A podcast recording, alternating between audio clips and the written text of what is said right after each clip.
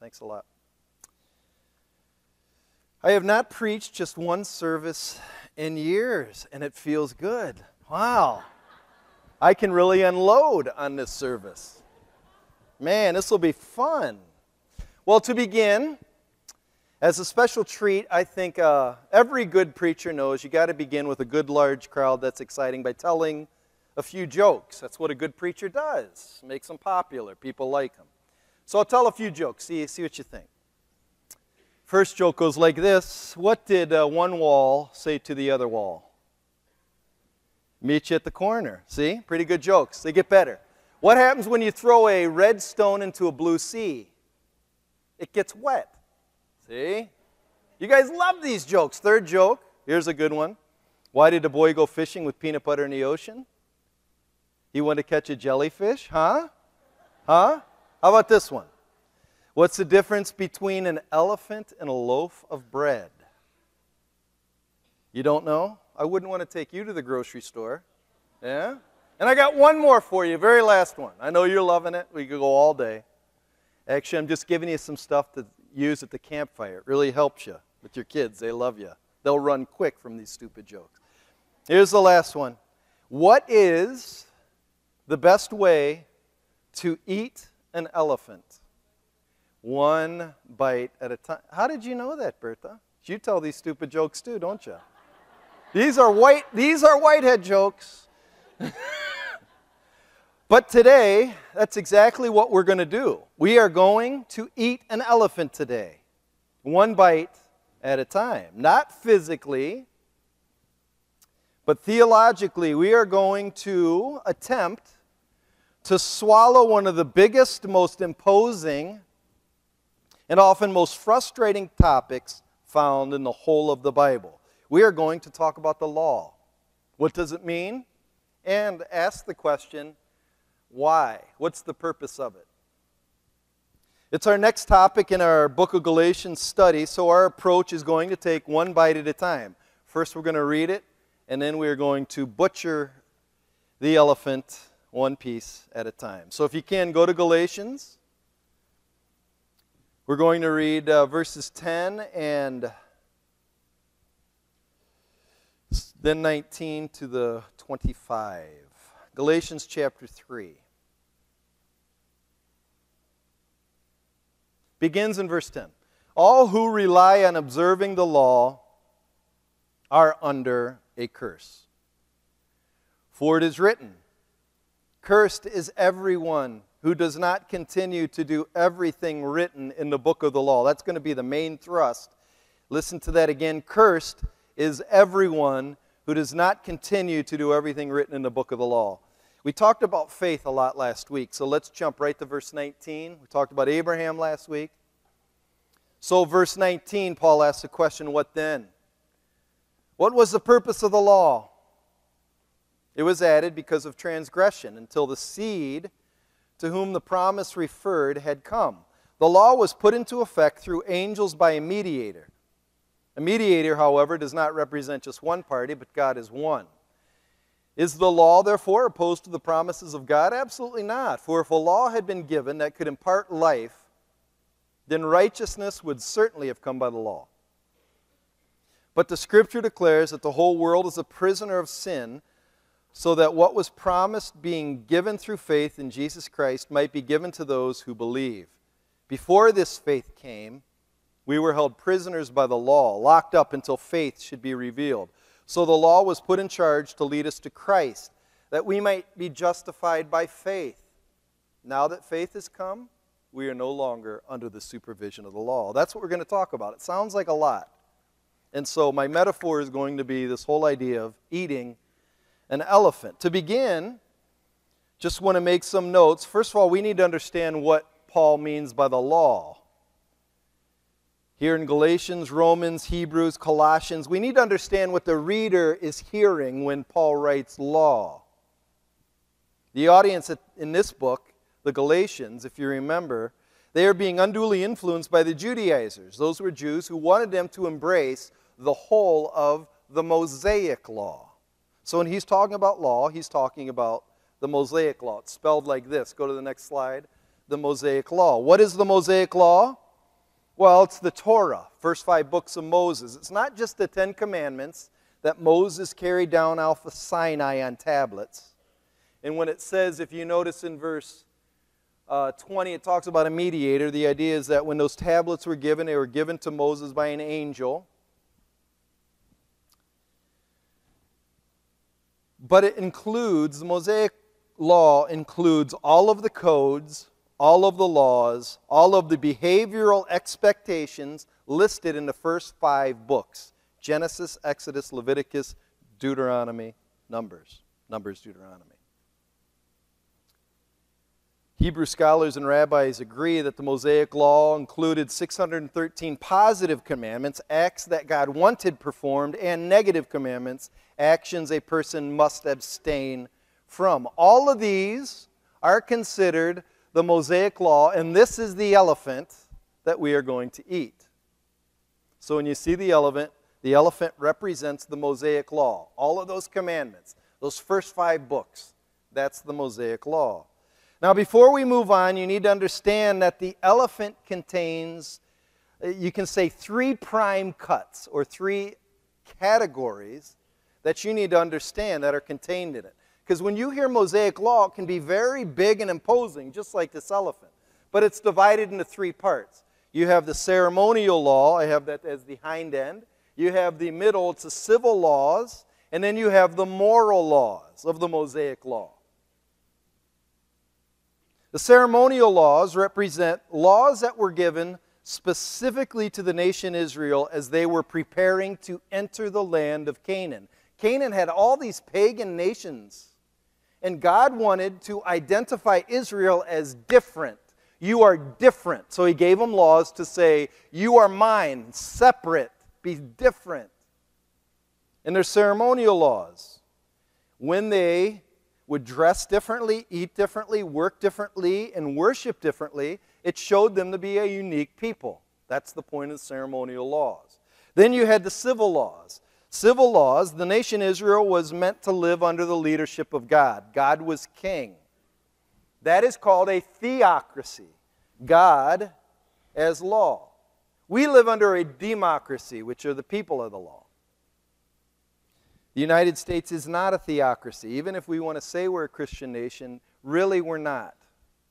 You could say our Christian principles were underneath a lot of the documents, original documents. I'll give you that. But it doesn't mean God rules our country. Let's just be clear. But in Israel, God did. And so God gave them laws. As a theocratic union, God wanted peace and justice. So these civil laws and the Mosaic laws help them live in peace. Somebody's ox fell in another guy's hole, you had to give reparations. If a guy killed a man innocently, there were cities of refuge where he could run and be protected and then he could have a fair trial. That's for justice. Those are civil laws. Moral laws, now you need to listen to moral laws. These laws are given to show mankind what is required to be a godly, moral, and mature human being. Let me say that again about moral laws. They are given to show a man or a woman what, what it means to be a godly, moral, mature human being, the way God wanted you to bear his image. They are not unique to Israel, they are a blueprint for all of us. These moral laws are our responsibility. These categories are very important to understand because most people don't know the differences in the law. Often, people will both ignorantly and sometimes purposely, they will ignorantly and purposely misapply the law and it will confuse the whole, whole thing. And because it's confusing, they just think they can throw the whole thing away. Let me give you a case in point. And I need to talk about it. And you're like, quit talking about it, but we have to talk about it. The homosexual issue. One of the biggest debates in our culture is in regards to homosexuality and how you interpret the law when it comes to homosexuality. The Judeo Christian argument begins back in Leviticus. Go to Leviticus 18. Genesis, then Exodus, Leviticus is the third book. And I want you to go to Leviticus 18. It's the first time it's very specifically mentioned. 18, verse 22, and then I'll show you the same thing in Leviticus 20, verse 13. Listen to verse 22. The law says, Do not lie with a man as one does with a woman. That is detestable. It's reiterated in chapter 20, just two chapters over, verse 13. And if you're wondering, does this mean a man lying with a man? Well, 20, verse 13 says, If a man lies with a man, as one lies with a woman, both of them have done what is detestable. Actually, the law gets even harsher. They must be put to death. If you notice, the Bible's pretty clear. I mean, there's not a lot of wiggle room there. If a man lies with a man as he does a woman, it's detestable. I don't, I don't know if you can argue out of that. Just the clear reading. But this is how you get around it. People say, but wait, wait a minute. There's other parts in the book of Leviticus that says, do not eat pig, do not eat shellfish, and do not eat shrimp. And I see people doing it all the time and they're not sinning. So if you don't punish them for that, then how can you punish people for homosexuality? You need to understand three things. Number one, this argument shows a complete misunderstanding of the Mosaic categories. They're ignorant of the Mosaic, Mosaic categories and the purposes of those categories. When somebody says that, they really don't know the law. They're quoting something they don't know. Leviticus 18, if you go to Leviticus 18, I want to show you something about this chapter. This is known as the chapter on sexual purity. Scholars will call it porneia prohibition, sexually immoral actions that are prohibited. These are moral laws, and I'll show you why I'm saying they're moral laws. These commands in chapter 18 deal with human dignity, human honor, wickedness, and perversion. Notice verse 7. And just listen to some of the things that are perverse. Verse 7 Do not dishonor your father by having sexual relations with your mother. She's your mother. Do not have relations with her. Did you ever have anybody argue that point? The reason you don't, it dishonors your father. That means it tears down his position as representative authority in the home and his dignity, his human dignity. You're violating it. You're violating the sanctity of it. Look at verse 8. Do not have sexual relations with your father's wife. That would dishonor your father. It's dishonoring. It's an issue of dignity, human dignity. Verse 16. Do not have sexual relations with your brother's wife. That would dishonor your brother. Same word, dishonor. It's issue of human worth and dignity. You're violating it. Verse 17. Do not have sexual relations with both a woman and her daughter. Do not have sexual relations with either her son's daughter or her daughter's daughter. They are her close relatives. That's wickedness, purposeful evil, perversion. Verse 21 Do not give any of your children to be sacrificed to Molech. That's this god where they put it on these brass arms and they have a fire and it kills the child. Why not? Because it's profane. These are issues that bring the, they violate dignity of the human being and the dignity of God's name. They're wicked. They are against nature of man. And they're perverse. That's what verse 22 means. Not lie with a man as one lies with a woman. That's detestable. That's against nature. It's issues of moral codes. If you read the rest of this, it's obvious that human beings are meant not to live this way. Look at verse 23. Do not have sexual relations with an animal and you defile yourself with it. Pretty obvious. Nobody would argue that case. If you notice where homosexuality is couched, it's couched in those things that should be inherently wrong. Yes, that's wrong. Not only that, but they are reiterated in the New Testament as porneia prohibitions. 1 Corinthians 6, and we're going to show you 1 Timothy chapter 1, verse 9, they have the same things. If you want to look that up later, 1 Corinthians 6, 9 to 11, 1 Timothy 1, 8 through 13.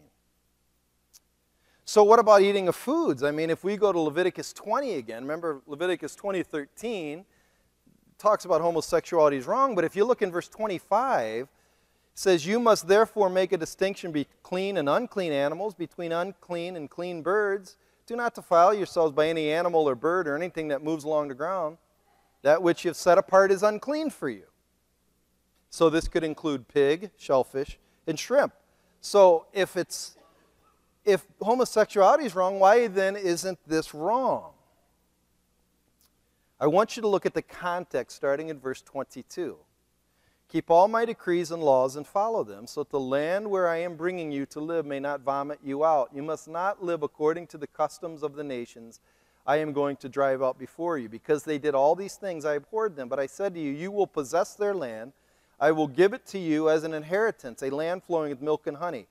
I am the Lord your God who has set you apart from the nations. And then he says, You must therefore make a distinction between clean and unclean. Those are ceremonial words as I approach God.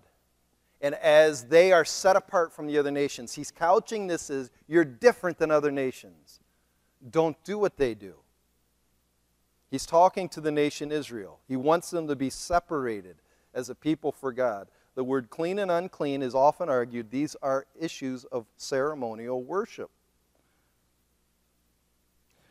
If that doesn't, if you don't buy that argument, let's go to then the third point laws in every nation, every school, and every sport have directives that could seem contradictory if you take them out of context.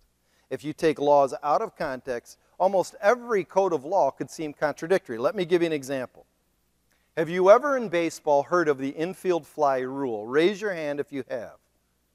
Raise your hand if you've never heard of that rule, infield fly rule. So I'm going to talk to you guys. Okay. Did you know in baseball, if you catch a, a, a ball, a guy hits a ball, it's in the air, and you catch it in the air, it's considered an out. Did you, does that make sense? If you drop it, it's not an out, right? That's a basic law. That's right all the time, isn't it? Not with the infield fly rule. There's a man on first, second, and third, let's just assume. Somebody hits a pop up, and there's only zero outs or no outs and the shortstop decides to drop the ball so he can make a double play, it's considered that drop is still an out, even though he dropped it. So do I say, well, so what are you just picking and choosing? Oh, okay, so he drops it there, but if he drops it in the outfield, it's not an out. Oh, let's just scrap all the rules, scrap the whole thing. That's how they deal, that's how our culture deals with the Mosaic Law. They don't take it in context or purpose. Specifically, when it comes to food laws, it's about Israel. How do I know that? Go to Acts chapter 10 when God tells Peter to eat those different kind of foods that once were not allowed because he's going to be eating with Gentiles. Some will say that my argument is not as clear cut as I make it. These, these uh, ceremonial civil, they're not as clear cut as that. And I will agree that butchering an elephant is tough. I'll agree to that. But we have to do our best. We have to apply it properly. We have to be people who rightly divide the word of truth. That's our responsibility. But regardless what is meant by the law, that is what's meant by the law. Now let us move on. The second question, let's go back to Galatians chapter 3 and verse 10. And I want to ask this question Is the heart of the law bad? The law is big. Is it bad? Is it a bad thing for us? Because we run into a problem in verse 10. It says, All who rely on observing the law are under a curse. So the law is a curse? Actually, Romans 7, Paul says, you know, when the law is applied, it reveals our sin. So is the law sin? So you could ask this question. If I look at the elephant's heart, go ahead and hit it. If the law can only curse me, what is the point of the law? Is it sin? And that's really the question here in verse 19. What then is the purpose of the law? The law, first of all, is not sin and it is not evil. Actually, the law is good, it's perfect. It was given to us to reveal the heart of God and His will for us. It shows us that He's holy, and He wants us to be holy and lawful as well. The law shows us, and never forget this, the law shows us how to be morally mature people, how to grow up. That's the point of the law. People made and operating as His image on earth, God wants us to behave in a certain way. He really does want us to obey Him. Let me say that again. He really does want us to follow and obey Him. He does. In fact, you know this is true because Romans says His law is written on your heart. What does that mean? That means when you see people living rightly, you know it's right. It's just you know it's right. You know the difference between a moral person and immoral person. And rightness, in living rightly, you know it's righteous. You just know it is. As I've been preaching through Galatians, this is my eighth talk. The first seven, I tried to stay true to the text and faithfully follow Paul's intent. And if you do that for seven weeks, you keep hearing hammered, you are saved by grace alone. You are saved by grace alone, not by the law. You're saved by grace alone. And after seven weeks of preaching this constant drumbeat, a number of people have come up to me, and here's what they've said. It sure sounds like you're saying nothing is really expected of us. Doesn't God want us to be good people? But if we're saved by grace alone, like you keep hammering, then what's the point of being a good person? You know, if people come and hear you, they're going to go out and just live the way they were before they came in here. Is that really what grace teaches? Sometimes people think it does. It's a great question. But Paul is saying in our quest to live right, we must never put the cart of the law before the horse of grace. Never. We must first understand how important grace is, and then the law will make sense.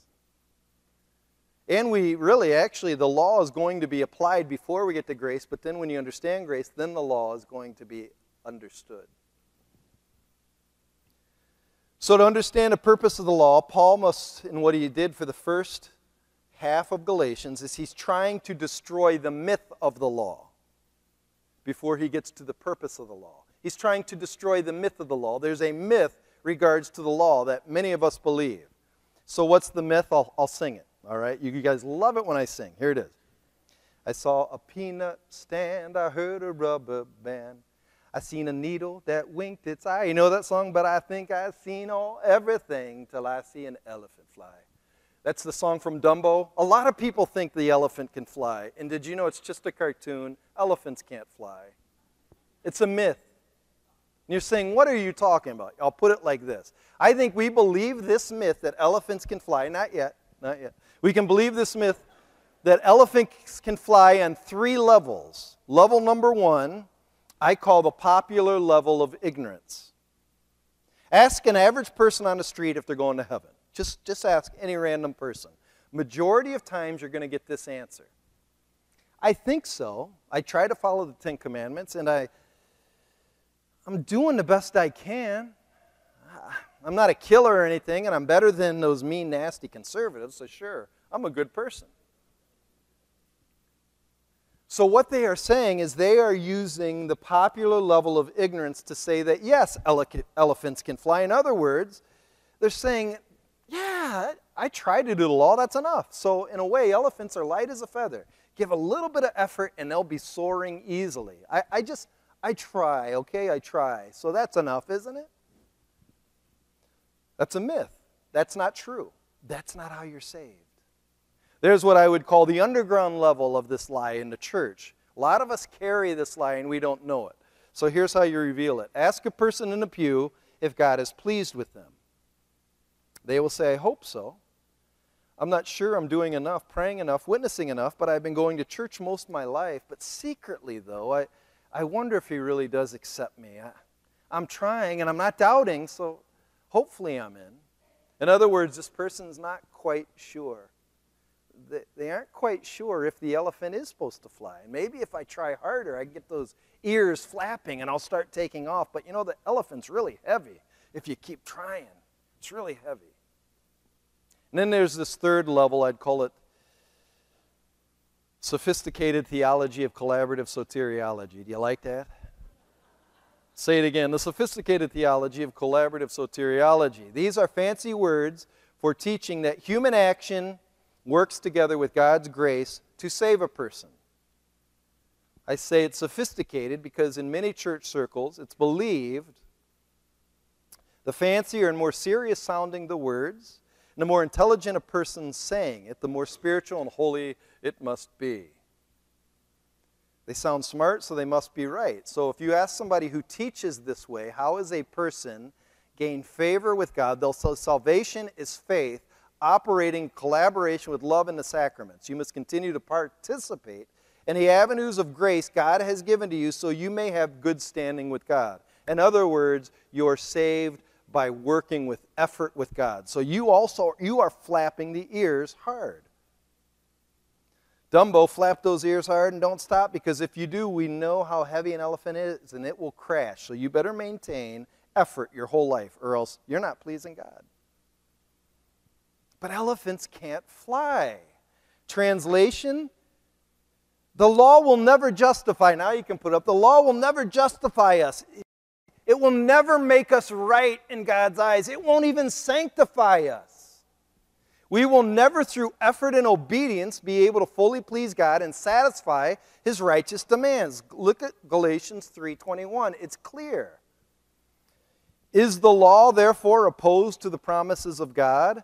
Absolutely not. For if a law had been given that could impart life, then righteousness would certainly have come by the law. It's inferring that the law cannot impart life. It can't cause you to fly. It cannot cause you to be equal with standing with the holy God. As much as you try, as hard as you work, as much as you do, the law can't cause you to be saved. It can't. It just can't. So then we're back to verse 19 again. Then why then the law? What's the purpose of it? I'm going to give you three big purposes of the law and listen closely. The first one we're going to find in the Old Testament, and the last two we're going to find here in Galatians. And they're really important. If you go to Deuteronomy 4, 5, and 7, this is one of the clearest statements of the purpose of the Mosaic Law. And it's beautiful. I love it.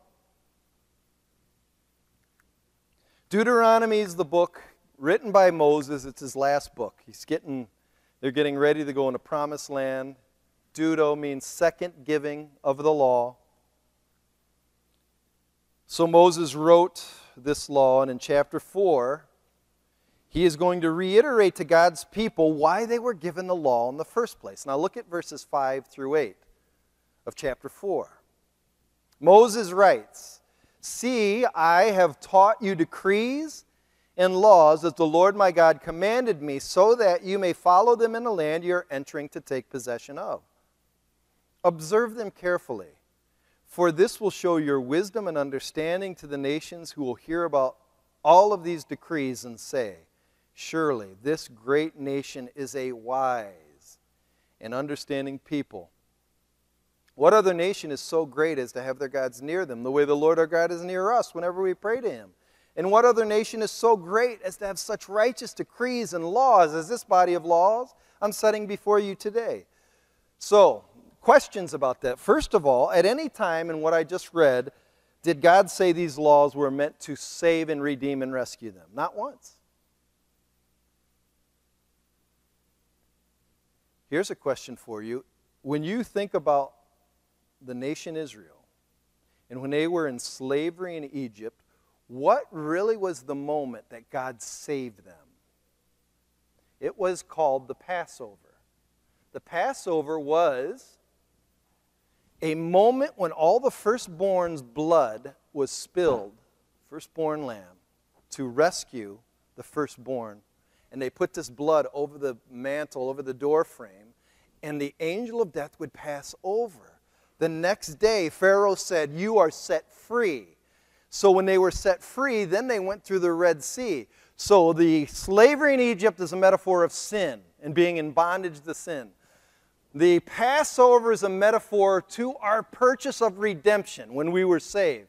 The, the Red Sea is a metaphor of resurrection. They went down into the depths like they were dying, and they came up out of the water and they were freed. When was the law of Moses given? At Pentecost, 50 days later.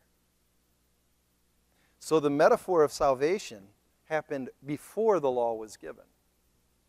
So, according to this, then, what's its purpose? It's very clear. It says, This will show your wisdom. And it will have people asking who are watching you, What other nation is so great as to have their gods near to them like Israel has their gods near to them? They are so wise. Man, they got it made with those laws. As a parent, you understand this, and I'll give you a, a little illustration. You want your kids to respect, bring respect to the family name when they're out in public. You don't say the first day of school, Johnny, it's the first day of school. I want you to pull the girl's hair, throw your lunch at the lunch lady, and swear at the principal. It will really be great for the family name. I want you to do that. No, you say, Johnny, behave because parent teacher conferences are coming up and I want to look good as a parent. I do. We all do, honestly. You'll say you don't, but you do. You want to go in there and the teacher looks at you with, you know, like she's floating when you walk into the room going, oh, what dazzling children you have. You don't want the teacher locking and double bolting when they see your name's next on the list and they don't they hide. I'm not here. I don't want to talk about your kid. You want your kid to make you look good. I know that seems unfair, but that's exactly the purpose of the law. God wants to look good, and when you follow the law, He shines. You still wallowing in the same depravity that you were before you were saved does not bring glory to God. It actually brings ill repute to His name. Ring number two. Let's go now back to Galatians. Galatians uh, chapter 3, verse 19 and 24 give the second purpose. Verse 19 says, uh, What then was the purpose of the law? It was added because of transgression, until the seed, whom the promise referred to, has come. The law was put in effect through angels. It was given because of transgression. Verse 24 adds to it, adds a little bit more color to it by saying, So the law was put in charge to lead us to Christ that we might be justified by faith. So ring number two is kind of like this elephant that big elephant leading a little teeny elephant. According to verse 19, we need the law because we are sinners and transgressors. The law keeps us in check and leads us to maturity. Verse 24 has the idea that the law is like a guardian or a tutor leading us along till we come to Christ. One writer, one Greek scholar writes, the word designated in verse 24, a slave employed in Greek and Roman families who had general charge over a boy, and he years from about six years old to 16. He watched over his outward behavior and took over him, took charge over him whenever he went from home to school. The slave was entrusted with the moral supervision of the child. That's what the law is intended to do. It's give us moral supervision. It was meant to train up both the Israeli and the Jew and a Gentile in order to lead them to Christ. I'll show you what I mean by this very specifically. Go to 1 Timothy. Timothy spells it out very clearly how it's the law is meant to train us. Starting in verse 8 of 1 Timothy chapter 1.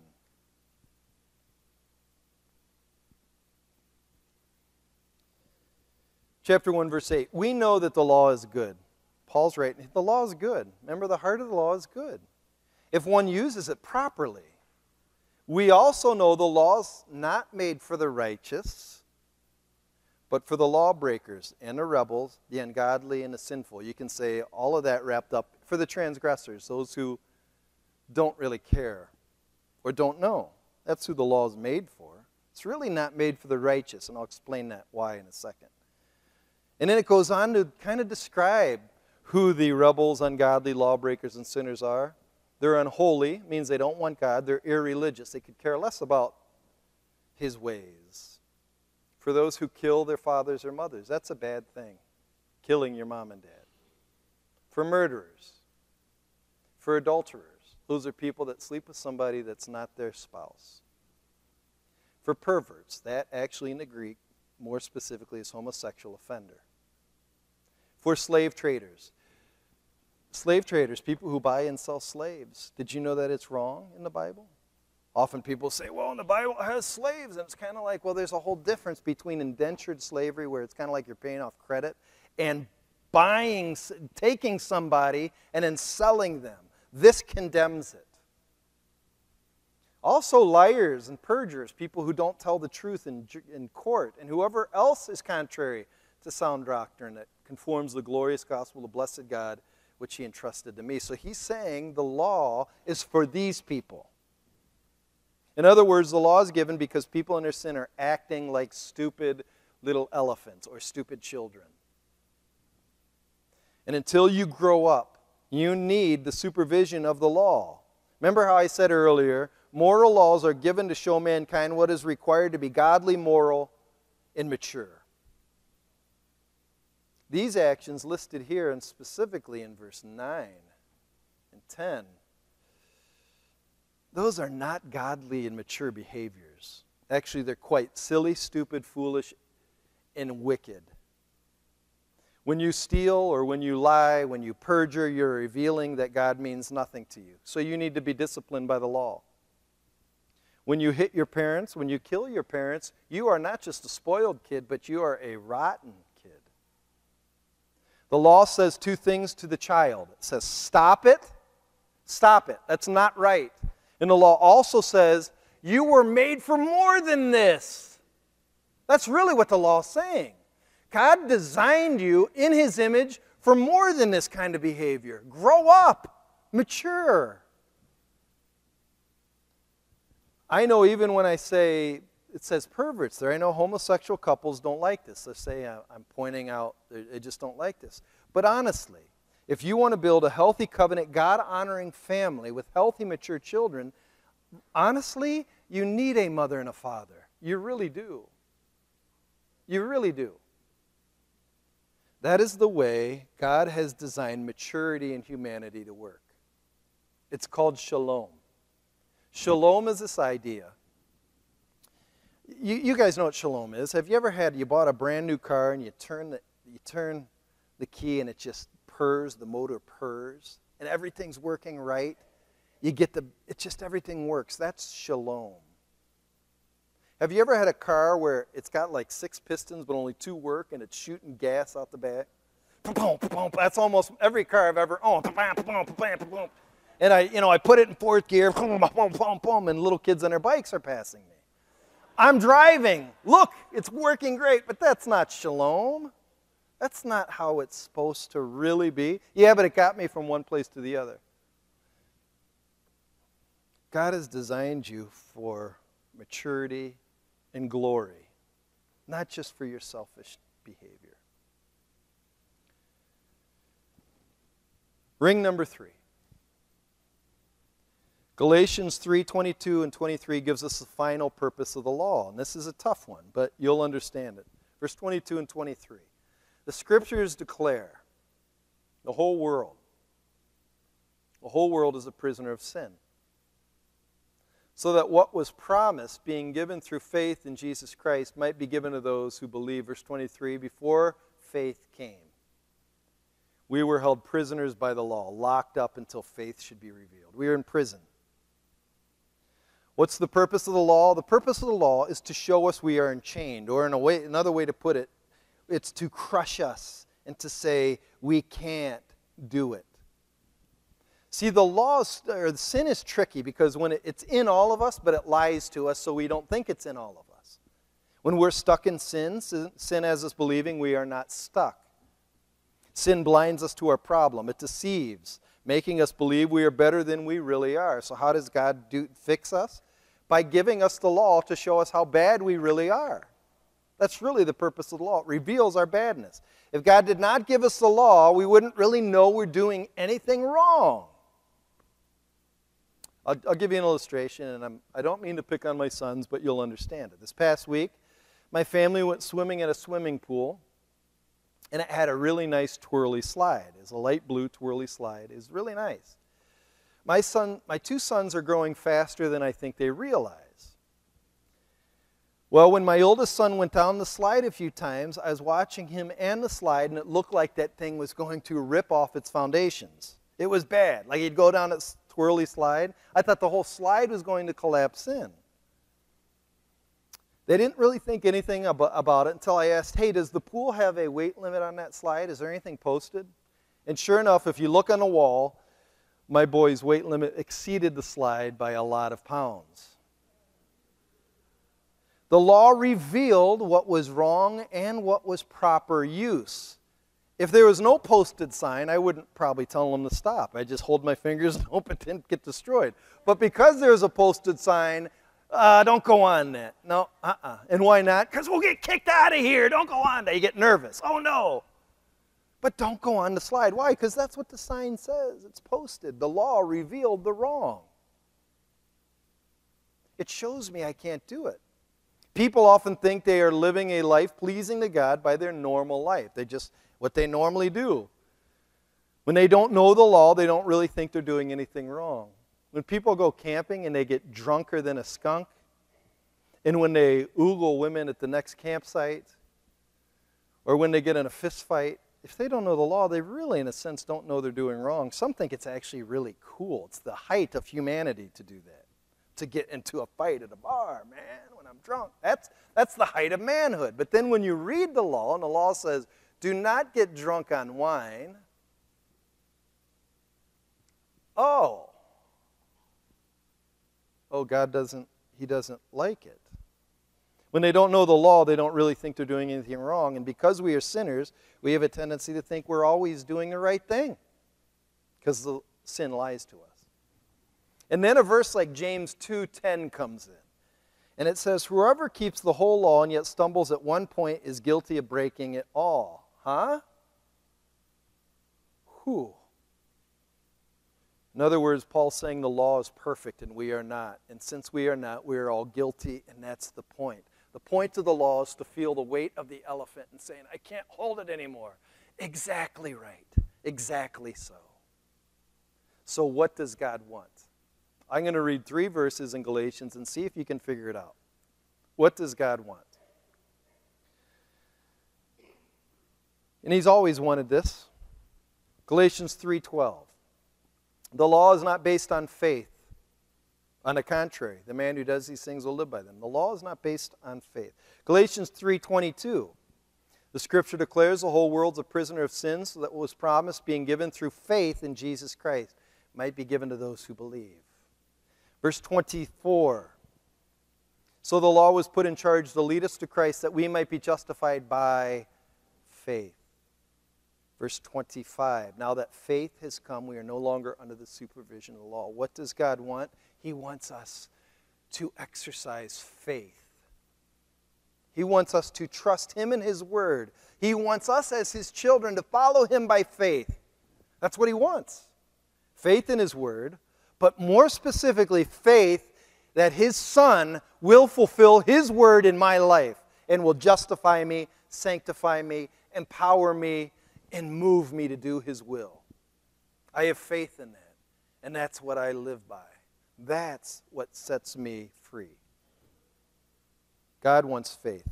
I'll tell you a story, and then I'll see if this wraps it up. I, I read this, it's Dr. Harry Ironsides, and he was, a, he was a really good preacher. And he tells this story how years ago he, uh, he went to Oakland, California to speak to a church, and with him he brought a Navajo Indian.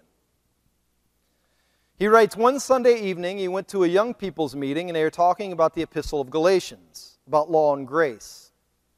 But they were not very clear about it, and finally, someone turned to the Navajo Indian and they asked the Indian, I wonder whether our Indian friend has anything to say about this. He rose to his feet and he said, Well, my friends, I have been listening very carefully because I am here to learn all I can in order to take it back to my people.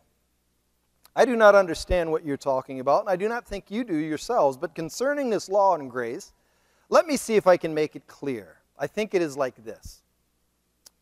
When Mr. Ironsides brought me from my home, we took the longest railroad journey I ever took. We got out at Barstow, and there I saw the most beautiful railroad station with hotel above it that I ever saw. I walked around and I saw at one end a sign that said, Do not spit here.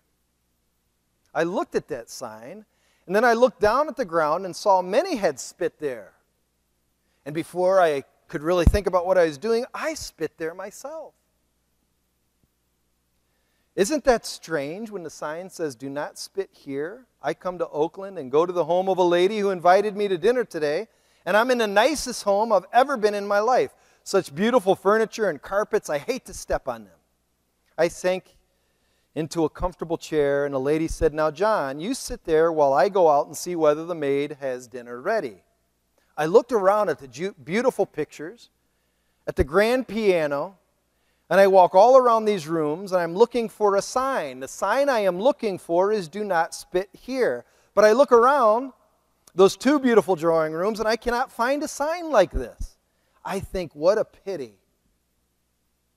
When this is such a beautiful home to have people spitting all over it, too bad they don't put up a sign. So I look all over that carpet, but I cannot find that anyone spit on the carpet. What a funny thing.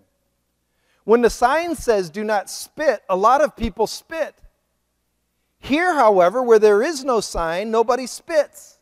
Ah, now I understand, the Indian says. The sign is law, but inside the home is grace.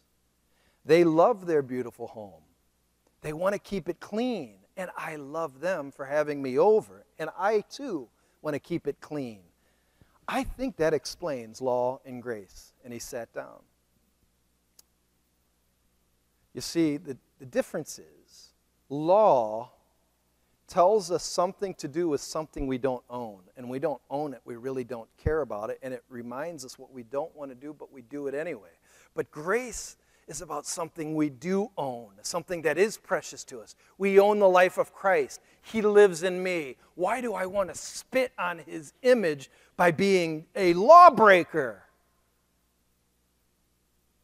Why?